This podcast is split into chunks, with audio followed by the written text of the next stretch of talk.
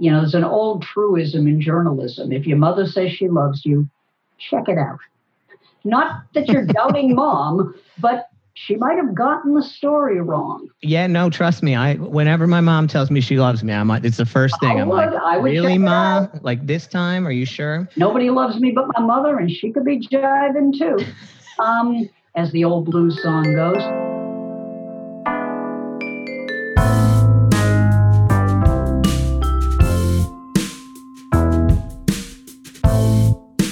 Hi, everybody, and welcome to the Human Element Caris podcast on modern marketing. I am wonderfully excited to have Donna Halper, a Boston based historian, radio consultant, and an associate professor of communications. You have many hats, Donna. Thanks so much for joining us today. You know, you got to be versatile in the world today, and you know that better than anyone. Isn't that the truth? So I'm so excited to have you here because y- your background is so diverse and interesting. I think we're going to try to tell a story in three acts today. The first is we're going to talk a little bit about your background in radio and sort of how you've seen the medium change and how it's kind of expanded into this whole new thing of digital audio. Then I want to talk a little bit about an area that you focus on around kind of media ethics because it's such a huge part of what's going on in society at the moment. And then the third thing we'll keep as a surprise. Donna's like, oh my That- goodness. That sounds serious. so let's start from the beginning. How did you get started in radio? Well, I knew I wanted to be in radio from the time I was a kid. I was a very lonely child, and there's no punchline to this. This is like, you know, I was a lonely child 50,000 years ago, and no, I, I was the only Jew in my neighborhood. I was the only girl who wanted to be something that wasn't stereotypically female. I don't know where I got it from, but I was always different from the other girls. I wanted a career. Now, for those that are listening and are going, wanted a career, duh. Yeah, but this was the 50s. Mm-hmm. And in the 50s, girls could be teachers, nurses, or secretaries, and they were expected to get married young and have kids. Nothing wrong with any of that. It just wasn't for me. Sure. I did want to do the marriage thing, but many years later, thank you very much. And I fell in love with radio because, like I said, I was a lonely kid and I didn't have a lot of friends. And the DJs became my friends. They really seemed like they were talking to me. And I don't mean that in a, you know, I'm hallucinating sort of way. I mean, personality radio was a big thing back then. And if you're in marketing, you know the importance of personality. If you have some testimonial and the person sounds like they're just going through the motions and reading off of a script, it just isn't going to persuade anyone. And the DJs back then, they sounded like they really loved their work. They enjoyed talking to young people and they got a kick out of playing the hits.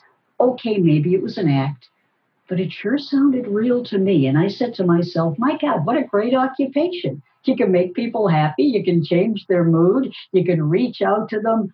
I want to do that. Yeah. And I didn't know that that wasn't on the approved list of jobs for girls.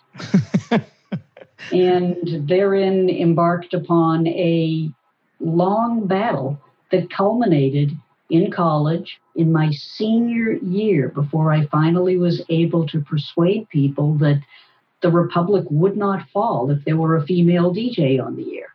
And I became the first woman in the history of Northeastern University to be on the radio. And the Republic did not fall. It's still here. Well, still there. Yep, it's uh, shaky sometimes, but it wasn't my fault. So, what was that like? Do you remember sort of the first time you, you know, hit the switch and kind of, you know, went live? Is it something you can still recall today? Oh, of course.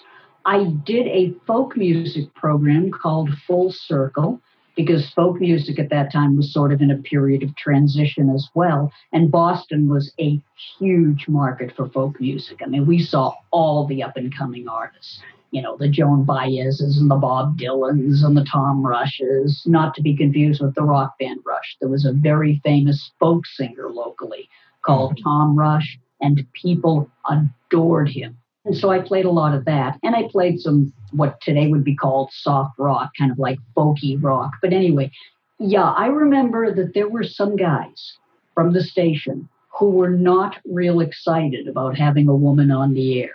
And they stood outside my studio waiting for me to make a mistake so that they could then say, See, see what happens when you have a woman on the air. Mm. And I can assure you that I did not make a mistake because for four years I had been working up to this moment. And yeah. yeah, I was nervous. Yeah, I was worried, but I was committed. I was going to get it done. And at a certain point, you just go for it. You just put it out there and you go for it. So then what came next? What came next was lots of nothing because unfortunately, while I spent a year and a half doing college radio, the world still hasn't changed. There still were very, very few openings for women. I applied everywhere. And what I finally was able to do was get a couple of jobs as a writer. I wrote for the ABC Contemporary Network, which was one of four radio networks ABC had back then, because radio was a dominant medium even then, late 60s, early 70s. And I wrote a history of rock and roll called Retro Rock. And I still remember in 1971, they sent me out to do some interviews for that show. And the first person they sent me to interview was Neil Diamond. And Neil Diamond was up and coming, but he was still pretty big then. He had had a number of hits like Cherry Cherry and Solitary Man and Sweet Caroline. And there I was, a working class kid from Dorchester, Massachusetts, you know, interviewing Neil Diamond. and I remember that got me nervous because I was out of my comfort zone. I mean, in radio, it's like, you can't see me. You can't see me on this podcast either. Right. But there I was, standing in front of Neil Diamond. And I was like. I got yeah. it done. But he was wonderful. To this day, I still feel like I owe him because he sensed that I was nervous and he yeah. really got it. And yeah. he sat down and gave me such a wonderful interview. I was just really, really touched by how kind he was and how cooperative. And I brought back the interview to my bosses and they were happy with it. And there you go. But yeah, I didn't get on the air until like three years later. And uh, it was it was a long, strange trip. I was beginning to despair that I would ever get on the air. So when you look back on it now, are there kind of one or two moments that were really most significant in your career as it relates to the radio? Sure. Discovering Rush, the rock band, not the folk singer from Boston. People always ask me, well, what day did you discover Rush?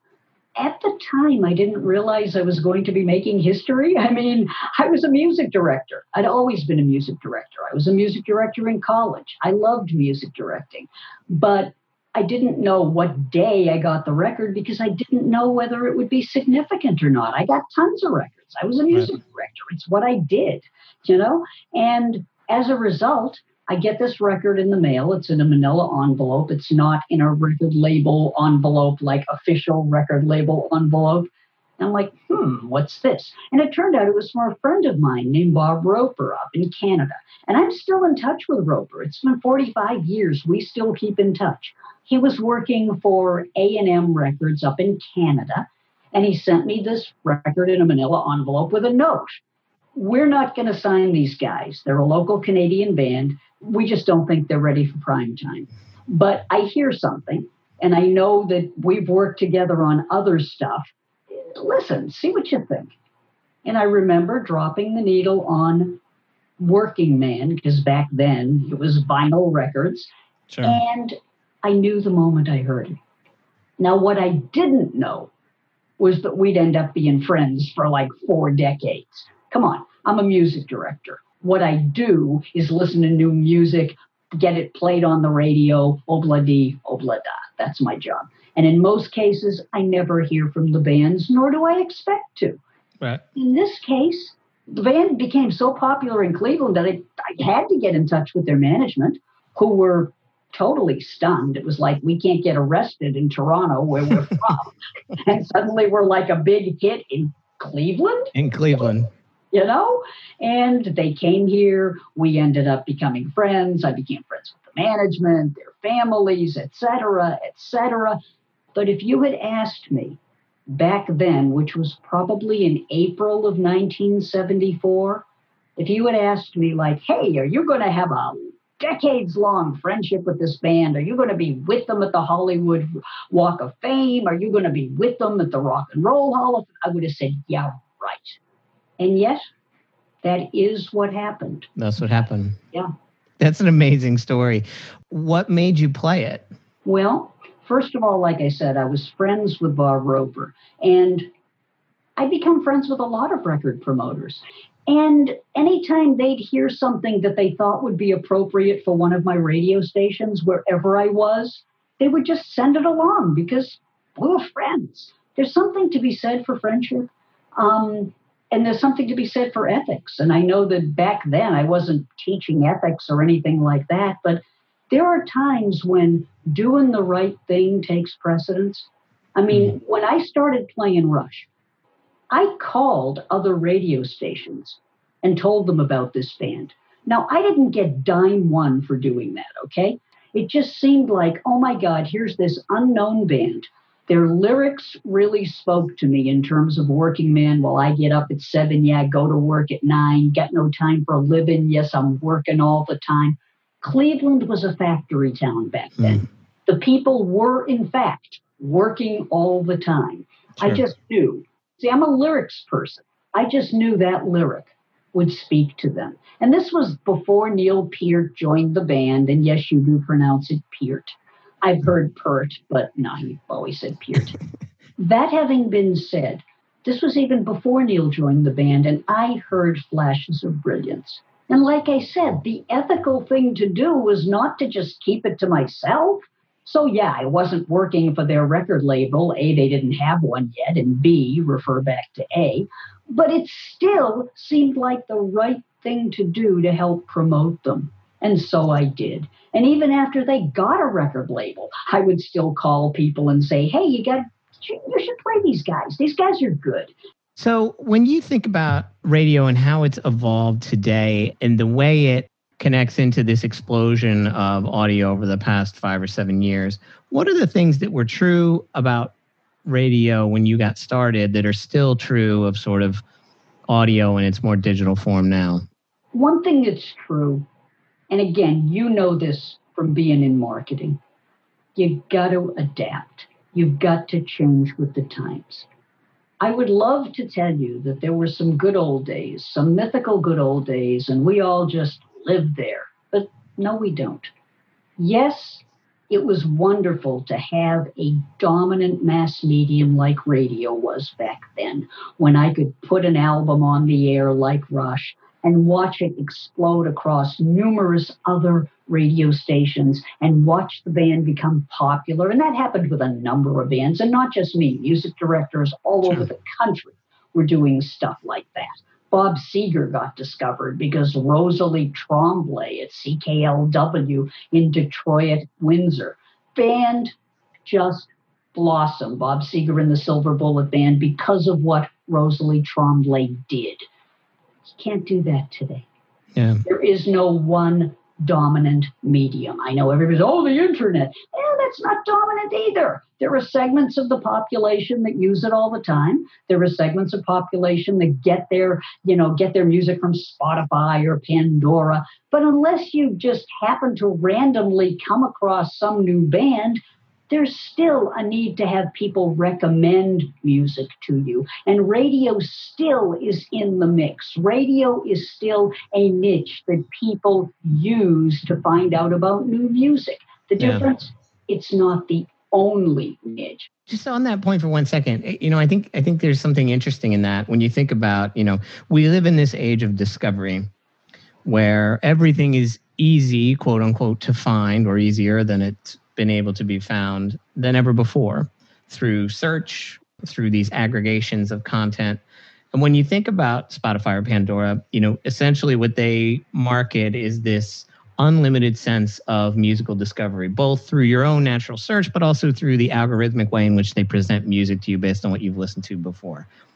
And yet, there seems to me to be lost in that a bit of the the magic of it. Am, am I just being sentimental? You're absolutely right. I'll say two words to you Bucky Pizzarelli. Well, those weren't going to come to me, but I can't wait to figure out why you're telling me that. Come on, Don, I lay it on me. Okay. Bucky Pizzarelli was, of course, a jazz guitarist. And I had been exposed to big band when I was a kid because that's what my parents liked, but I didn't know a lot of the jazz musicians. And somebody recommended to me Barney Kessel and Bucky Pizzarelli. And I'm like, okay, fine. So I went and got their records, and I was like, God, these guys are good. And Jean Luc Ponty, and a whole host of other folks that if someone hadn't recommended them to me personally, I might not have tried them. There's a certain amount of, yeah, sure, you let your computer discover it for you based on what you heard before. That's all lovely. But what about thinking outside the box? What about somebody just going, hey, I know you're not fond of country, but this guy, Garth Brooks, you know, you ought to check him out. And all across various platforms, there is so much stuff that it can become overwhelming. And I still say there's something to be said for that personal touch that radio used to provide exclusively, but now perhaps is being offered by word of mouth or offered by somebody just saying, Hey, I listened to X and you should try it too. And I still think that's important, that personal yeah. Yeah. You began teaching college level courses around broadcasting, media criticism, media history what sort of led you into that? What was sort of your motivation to get involved with that? Desperation. There's this thing called the rent, and the rent is too damn high. no, all joking aside, I was watching my industry change with deregulation in the 1980s, and then with the Telecommunications Act of 1996. By that time, I had been a radio consultant for almost 30 years, okay? and mostly working in small and medium markets, doing market research, training people, developing formats, et cetera, et cetera. And all of the small and medium markets are getting like gobbled up by the big corporate stations. And suddenly, along with 20,000 of my closest friends, I had no job because I had no clients. Yeah. And when that happens to you, you got two choices. You can sit around and be bitter or you can reinvent yourself. I sat around being bitter for a couple of days because I'm like, come on, this was 30 years of my life. Sure. And I was good at it. Yeah. And I enjoyed it. I got to consult everywhere. And then it was all gone. And it had nothing to do with me. I did nothing wrong. Sometimes you can look at it and go, oh, I just hadn't mouthed off to the boss, you know. But in this case, it's like I did nothing wrong. I was, you know, I was a victim of circumstance, you right. know. And so I sat around just really feeling sorry for myself. And then I looked at the rent and said, well, what's the next thing here? And I had always done a little part time teaching, okay? I had always taught a course here, a course there, usually like in universities that wanted someone who was in the industry and could teach a course. And I said to myself, this isn't bad. I could do this, but I didn't have a PhD. And so at the age of 55, I went back to school. I'd been out of school for 30 years. But you know, you do what you got to do. I'm a survivor, all right? Mm. And I'm the master of reinvention. So I went back to school at 55 and I got my PhD when I was 64 and wow. became a college professor. That's amazing. So, you know, you mentioned in there the consolidation, obviously, of radio and sort of the state that radio is in today, where it's literally dominated by these massive corporate entities.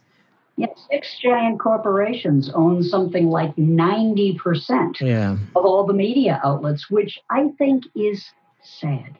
Nothing yeah. wrong with making money, nothing wrong with being in a corporation but that diversity of voices, that live and local touch, has been lost in so many cities, and that breaks my heart.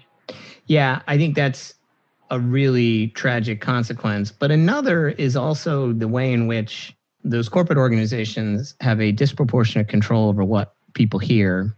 And this isn't a radio story, but you know, if you think about Sinclair as an example, you know, massive organization with a particular, frankly, political bent.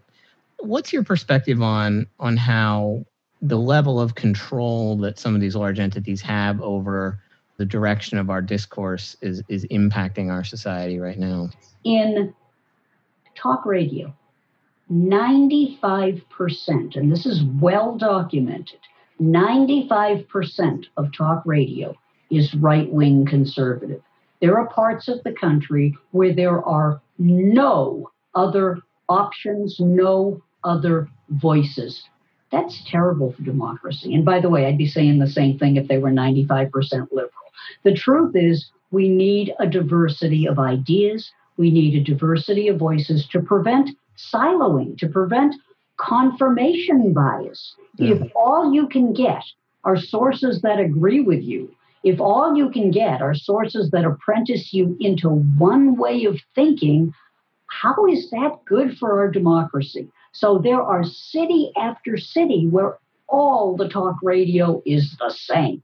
There's city after city where the vast majority of the TV stations lean one way. The news, the programming. Unfortunately, we are getting fewer and fewer and fewer ideas. So, when you talk to your students about this topic, what's their perspective? In many cases, my students represent pretty much the rest of the student universe their parents may have taught them one thing, and then they come to school and they kind of get exposed to other stuff. Are they concerned about the state of the dialogue? Absolutely. Yeah. I think that a lot of them just feel overwhelmed. Yeah. They feel depressed. They feel discouraged. They don't know what to believe. They don't know who to believe. In some cases, they just tune it out entirely.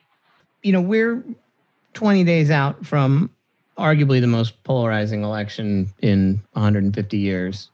When you think about the recent dialogue you've had with your students, is there a conversation or an individual or a comment that one of your students has shared with you about that election that has stuck with you or hit you in particular? To be honest with you, most of what I get from my students is just, we don't know who to believe, we don't know what to believe. Mm. We get told so much stuff. There's so much stuff being thrown at us. We're trying to do the right thing. We don't always know what the right thing is. Do they have a sense of how to handle disinformation? Uh, they do if they take my classes, I'll tell you. and what do you tell them? Fact check, fact check, fact check. What kind of conversations have you had? And this will be my last student question, but I'm I'm really interested with your students in and around topics with the big social media platforms. So, for example, let's just choose Facebook for a second. Several weeks ago, you know, they finally placed a ban on Boogaloo groups. Hey, they just banned Holocaust denial. that was yesterday. Yeah.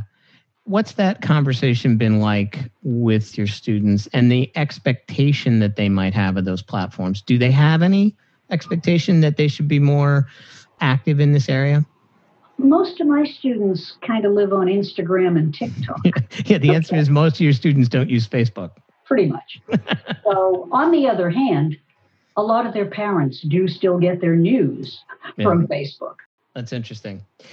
So the lightning round is going to feel familiar to you with the career in radio. These are quick questions with quick answers. Are you ready? They, by the way, you're not going to win anything. I'm sorry. We our promotional Man, budget. I was very... promised a T-shirt. Yeah, I was promised a T-shirt. All right, I'll talk to Chelsea. She'll get you. I'm going home. Ah, we finally Wait, had rebellion. Home. I am home. Hello, we're home all the time. we're all home. Uh, Jason, we finally had rebellion over no T-shirts. We gotta we gotta change. Who's your biggest role model? Arnie Ginsburg and my mother. Why? Arnie Ginsburg, because he was a rock and roll DJ who had a high, squeaky voice and didn't let it stop him. And he kept his name at a time when everybody had to be John Jones or Jim Smith.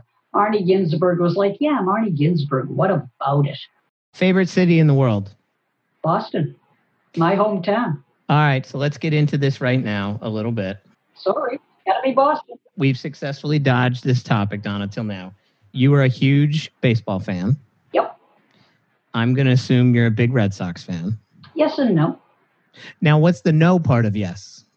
Because of all the cities I worked in, Okay. I started following a variety of teams. And because of Rush, Geddy Lee, who is a huge baseball fan, he kind of turned me on to the Toronto Blue Jays. Ah, And for a long time, I followed the Jays because, I mean, I'm up in Toronto, I'm hanging with people. I'm not going to go to a bar because I don't drink. So where do you go? You go to a ball game.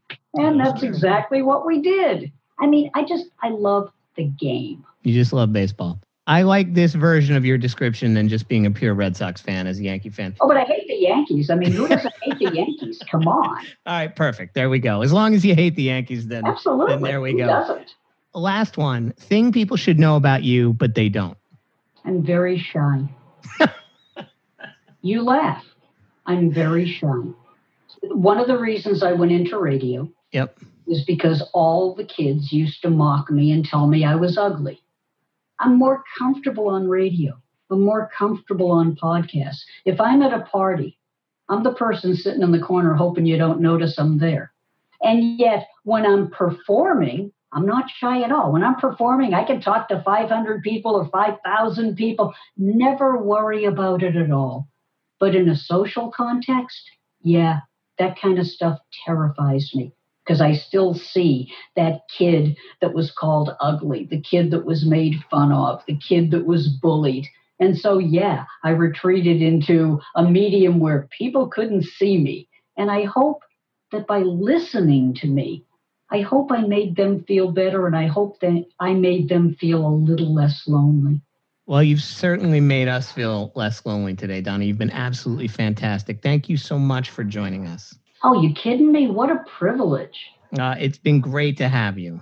Thank you for having me on. I'm, I'm deeply, deeply grateful because you guys have a reputation for ethics. We need more ethics today. Even in professions like sales, like advertising, we need it now more than ever because if my students tell me anything, it's like we don't know what to believe. Give them something they can count on, give them something they can trust, give them something they can believe in. Well, we will leave it there, Donna, because I can't think of any any any other way to end it. You've been magnificent. Thank you so much. Thanks so much for joining us for another episode of The Human Element. Remember, you can find us anywhere you find your pods. Subscribe, give us a comment, give us a like. We love that. And we'll be back out to you real soon. In the meantime, be well and be just. Thanks so much.